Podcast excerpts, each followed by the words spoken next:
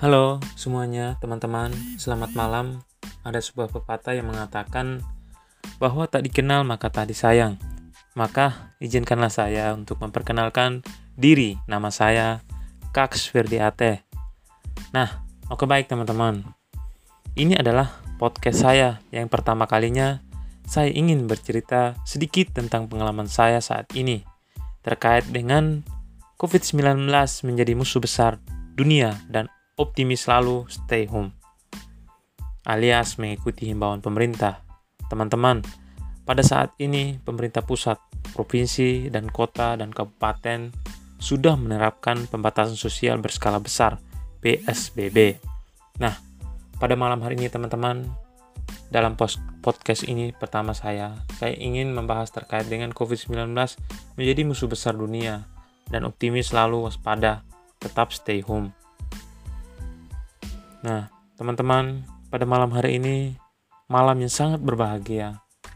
Teman-teman semuanya, kita harus terus memanjatkan doa semoga COVID-19 cepat berakhir dan kita dapat kembali melaksanakan kegiatan-kegiatan seperti biasanya. Walaupun semangat itu ada, namun kepanikan tetap saja melanda kita. COVID-19 menjadi musuh besar dunia dan optimis selalu stay home. Bukan saja kepanikan melawan COVID-19, namun kepanikan kita dalam menghadapi waktu. Sampai kapan kita berada dan beraktivitas terus di rumah. Sebagian teman-teman yang biasa aktif di luar rumah dan berbagai aktivitas yang tentunya bermanfaat. Rasanya satu hari, satu minggu terasa sangat lama sekali. Apalagi dengan bercerita, melihat berita-berita yang kadang kurang memberikan harapan kapan COVID-19 berakhir lebih cepat. Saya mengamati semua informasi-informasi melalui grup WhatsApp, Instagram, Facebook, Twitter, dan media sosial semuanya rasa tergoncang. Semua perusahaan diberikan pilihan untuk mengundurkan diri dengan pesangon yang lumayan, tetapi sebenarnya tidak memiliki pekerjaan. Yayasan pendidikan yang akan mengurangi karyawan dan ingin melakukan berbagai negosiasi dengan para pejabat agar ada jalan keluar lebih cepat. Dunia kedokteran yang mulai kelelahan dalam menghadapi COVID-19 yang terus meningkat setiap detik dan setiap saat. Kurs nilai uang rupiah terus melemah dan lain-lain. Tak terbayang teman-teman, jika ini akan berlanjut sampai 3 atau 6 bulan ke depan dengan melihat berbagai informasi-informasi terbaru saat ini maka hari ini teman-teman, mari semua kita seluruh manusia merasakan betapa Tuhan telah memberikan cobaan pada kita semua. Ada banyak hikmat di balik kejadian COVID-19 ini. Jika kita dapat merenungkan dengan bijak, bijak untuk itu, maka marilah kita bersama-sama menjalani cobaan yang luar biasa dari Tuhan untuk kita jalankan dengan ikhlas Semoga cobaan COVID-19 ini segera berlalu. Mulai malam ini, Jumat, tanggal 24 April 2020, pukul 19.24, kita semangat dan terus berdoa semoga dalam waktu yang lebih cepat COVID-19 cepat selesai.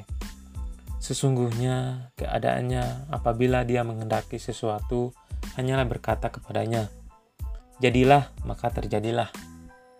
Untuk itulah kita harus bersama-sama meminta padanya agar semua cepat berlalu dengan baik. Mari teman-teman kita mengisi kegiatan-kegiatan yang bermanfaat sesuai tugas kita sebagai mahasiswa dan pekerjaan sehari-hari saat ini sehingga dapat mendukung pekerjaan ke depan seperti menulis artikel, membuat jurnal, membuat bahan ajar, masak bersama keluarga, atau mendaftar aplikasi yang bermanfaat seperti aplikasi GoFood untuk berlatih berbisnis makanan atau bisa saja teman-teman menulis buku atau sebagainya. Nah, teman-teman, diri di rumah bukan berarti tidak beraktivitas. Saat ini kita tidak bisa menjalankan kegiatan yang bermanfaat di rumah seperti kegiatan perkuliahan atau pembelajaran sekolah dengan sistem daring baik menggunakan Google Classroom, Zoom Meeting, e-learning yang sudah diterapkan oleh beberapa kampus, dan lain sebagainya. Ini adalah kesempatan yang diberikan oleh Tuhan kepada kita semua untuk beristirahat dan mengurangi kegiatan di luar.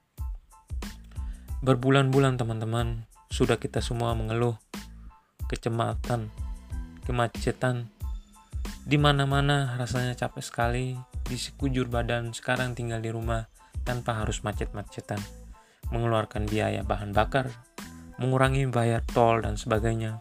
Bahkan selama ini kita selalu makan siang di tempat warteg atau rumah makan. Sekarang ini kita bersama keluarga di rumah ambil hikmah dari kejadian COVID-19 ini teman-teman. Bahwa kejadian ini adalah terbaik dari cobaan Tuhan yang diberikan kepada hambanya. Maka daripada itu teman-teman, beberapa bulan yang lalu terdengar perguruan tinggi kesehatan demo terkait dengan keberlangsungan tenaga-tenaga kesehatan yang hampir terkikis dengan kebijakan dan ter dan berputus asa. Pada akhirnya kita saat ini kekurangan tenaga kesehatan untuk merawat ribuan pasien COVID-19 yang tak berdaya. Beruntunglah semua tenaga medis kesehatan yang ada saat ini masih tetap semangat untuk terus melangkah dengan hati nuraninya. Itu semua terjadi begitu cepat, berbalik 180 derajat. Tapi itulah jika Tuhan Sang Penguasa Langit dan bumi ini menghadapinya dengan mudah terjadi dan terjadilah tanpa ada yang bisa menghalanginya dan terus berjalan begitu saja. Hilangkan kegiatan menyebarkan berita-berita yang tidak jelas Berita hoax baik informasi dalam bentuk tulisan atau video yang belum tentu benar atau bahkan mempublis milik orang lain yang belum tentu benar juga. Teman-teman, mulai hari ini mulailah kita menulis dengan artikel yang ilmiah berdasarkan sumber-sumber fakta, otentik, relevan dengan keadaan dan bermanfaat.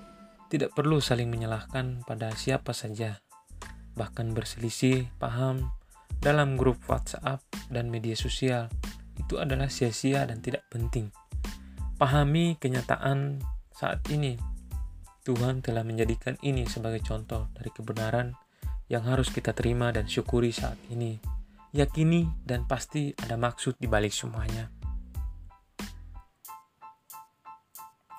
Mengikuti arahan pemerintah dalam menghadapi COVID-19 karena pasti dalam pengambilan keputusan kebijakan berdasarkan pada kebermanfaatan dan kemaslahatan bagi masyarakat dan bangsa Indonesia, terkadang terdengar masih ada belum bisa menjalankan anjuran atau arahan dari pemerintah, baik sengaja meremehkan atau menantang keadaan. Karena fakta di mana-mana masih banyak yang tidak mengindahkan anjuran pemerintah. Kita semua mencoba melaksanakan arahan dan anjuran pemerintah agar dapat membantu pemerintah mengatasi masalah COVID-19 ini dengan baik. Keadaan ini menuntut tanggung jawab kita bersama agar permasalahan ini dapat cepat terselesaikan. Berdiam di rumah untuk saat ini adalah keputusan yang bijak agar dapat memutus mata rantai social distancing dari penyebaran COVID-19. Berdiam berarti kita sayang sayang pada diri sendiri, keluarga, dan semua orang yang ada di lingkungan kita, termasuk keluarga yang sangat kita sayangi. Kita semua telah dipaksa untuk belajar bersama untuk siap mulai hari ini dengan segala kemampuan IT yang harus dikuasai oleh kita semua. Baru saja kita mengikuti seminar di masa-masa mendatang dan yang tentang revolusi industri 4.0, digitalisasi. Saat ini seakan kita tidak percaya benarkah dinding-dinding kampus, sekolah instansi-instansi, dan sebagainya akan hilang. Kita sekarang dituntut menguasai IT, sekarang paksa dengan berbagai kesulitan-kesulitan yang dihadapi oleh semua orang dengan tingkat kesulitan yang beragam. Pada orang tua, baik itu ibu dan bapak yang selama ini menyerahkan putra-putrinya ke sekolah, mulai saat ini harus belajar untuk belajar membelajarkan putra-putrinya secara mandiri di dalam rumah dengan sistem daring yang mungkin ada beberapa belum pernah. Ini bukanlah sesuatu hal yang mudah. Saat ini guru-guru dipaksa untuk saling berkomunikasi secara intensif dan cerdas dengan para orang tua agar semua bisa berperan serta di dalamnya bahwa benar pendidikan yang selama ini kadang diserahkan pada pihak sekolah atau lembaga atau pada bapak guru saat ini para orang tua harus pandai bersama-sama mengajarkan putra-putrinya di rumah dengan mengisi sistem daring dari PAUD sampai ke perguruan tinggi. Kita semua ke depan akan terasa lahir dengan jiwa penuh tanggung jawab, dengan terbiasa berdoa, selalu mendekatkan diri pada Sang Pencipta. Apabila selama ini telah jarang terlupakan, membiasakan hidup bertanggung jawab, dimulai dari cuci tangan untuk menjaga kebersihan diri yang selama ini juga terabaikan, dan banyak lagi kebiasaan baik yang ke depan bisa dilanjutkan dengan menjadi pembiasaan kita. Kejadian ini adalah bentuk kasih sayang Tuhan, Sang Pencipta, di mana Tuhan telah berkehendak menarik kembali dan meningkatkan kembali pada hambanya untuk selalu ingat dan berdoa padanya, sembahyang, dan beribadah. Banyak menyebut dan memohon ampunan pada padanya sebagai hamba yang lemah dan tidak berdaya. Bagi saya teman-teman, dan kita semua, ini adalah kejadian yang harus menjadi renungan bersama. Mari kita ambil hikmah, makna terbaik dari kejadian ini. Saat ini kita bersatu bersama-sama, tingkatkan solidaritas dengan cara berbeda. Banyak berdoa, lakukan kegiatan yang bermanfaat. Optimis, semoga COVID-19 cepat terselesaikan, menjadikan berkat dan berkah dan manfaat untuk kehidupan kita semua ke depan akan lebih baik. Amin. Cukup sekian podcast saya pada malam hari ini teman-teman. Semoga apa yang saya sampaikan dapat bermanfaat untuk kita semua. Dan jangan lupa teman-teman selalu tetap stay di rumah aja dan mengikuti himbauan pemerintah pemantauan sosial berskala besar. Nah, jika ada saran atau ide gagasan teman-teman bisa dapat DM saya di IG Instagram verdiate underscore untuk bercerita kembali tentang hari ini dan hari esok dan hari berikutnya. Sampai jumpa teman-teman di podcast berikutnya. Kalian luar biasa sudah mendengarkan podcast saya. Salam hormat dari saya, Kaks Ferdi Ate. Ingat jangan lupa jaga kesehatan dan stay home. Assalamualaikum warahmatullahi wabarakatuh. Selamat malam, salam sejahtera untuk kita semua.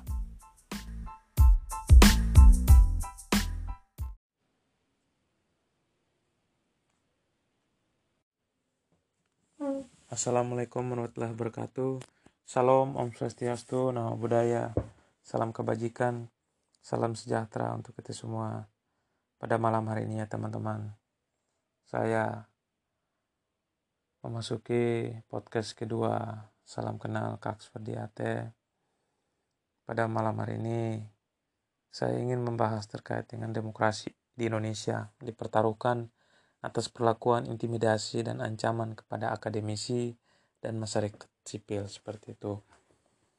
Nah, yang menjadi pembahasan saya adalah bahwa di dalam peraturan perundang-undangan nomor 39 tahun 1999 hak asasi manusia adalah penghormatan kepada manusia sebagai makhluk ciptaan Tuhan yang Maha Esa yang mengemban tugas mengelola dan memelihara alam semesta dengan penuh ketakwaan dan penuh tanggung jawab untuk kesejahteraan umat manusia. Oleh penciptanya dianugerahi hak asasi untuk menjamin keberadaan harkat dan martabat, kemuliaan dirinya serta keharmonisan lingkungannya. Hak asasi manusia merupakan hak dasar yang secara kodratif melekat pada diri manusia yang bersifat universal dan yang langgeng. Oleh karena itu, hasil dilindungi dihormati, dipertahankan, dan tidak boleh diabaikan, dikurangi, atau dirampas oleh siapa pun.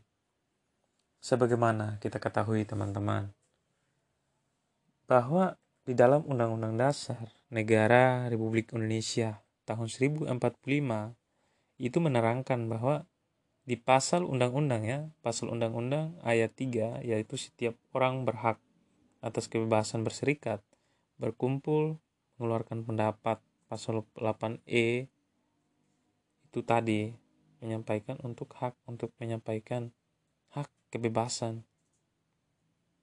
Nah, kalau kita lihat lagi di pasal 28C ayat 2, setiap orang berhak untuk memajukan dirinya dalam memperjuangkan hak secara kolektif. Nah, dan yang berikut 28D ayat 1, setiap orang berhak atas pengajuan atau jaminan perlindungan, kepastian hukum yang adil, serta perlakuan yang sama di hadapan hukum. Nah, maka jelas di dalam Undang-Undang Nomor 9 Tahun 1998 tentang kemerdekaan menyampaikan pendapat di muka umum. Dijelaskan pada pasal 2 ayat 1, setiap warga negara, cara perorangan atau perkelompok bebas menyampaikan pendapat sebagai perwujudan hak tanggung jawab berdemokrasi dalam kehidupan bermasyarakat, berbangsa, dan bernegara. Pasal 5 itu warga negara yang menyampaikan pendapat di muka umum berhak untuk mengeluarkan pikiran secara bebas, memperoleh perlindungan hukum. Nah, yang menjadi persoalannya teman-teman, pada podcast ini Kak Ferdi Ate mengungkapkan bahwa pada minggu kemarin tanggal 28 Mei 2020 ada rekan-rekan dari Konstitusional Universitas Gajah Mada yang melaksanakan seminar. Di dalam seminar itu mereka sebelum men, apa dilaksanakan seminar itu mereka diteror. Itu ancaman teror dari pihak yang memang merasa terganggu dengan adanya acara diskusi yang memang bertajuk yaitu persoalan pemecatan presiden di tengah pandemi ini ditinjau dari sistem ketatanegaraan. Nah, kalau kita lihat bahwa intimidasi dan ancaman kepada akademis itu masyarakat sipil merupakan sebuah pembungkaman terhadap kebebasan berpendapat dan mimbar-mimbar akademik yang di mana bahwa adanya ruang-ruang intelektual dibangun dan dikritik maka mereka yang takut akan kritik melihat peristiwa ini. Maka ke manakah perginya kebebasan berpendapat seperti itu? Maka secara ini darurat kebebasan akademik itu dibatasi segala macam seperti itu. Maka kembali lagi saat ini demokrasi di Indonesia itu dipertaruhkan atas perlakuan intimidasi dan ancaman akademisi dan masyarakat sipil seperti itu. Mungkin cukup sekian pembahasan dari saya Kak Ferdi Ate. Jika ada saran dan gagasan ide bisa di DM saya lewat IG verdiate underscore. Sampai jumpa di podcast berikutnya. Mungkin saya tutup dan saya akhiri. Assalamualaikum warahmatullahi wabarakatuh. Salam Om Swastiastu. Sampai jumpa. Sampai ketemu di podcast berikutnya. Salam sejahtera untuk kita semua.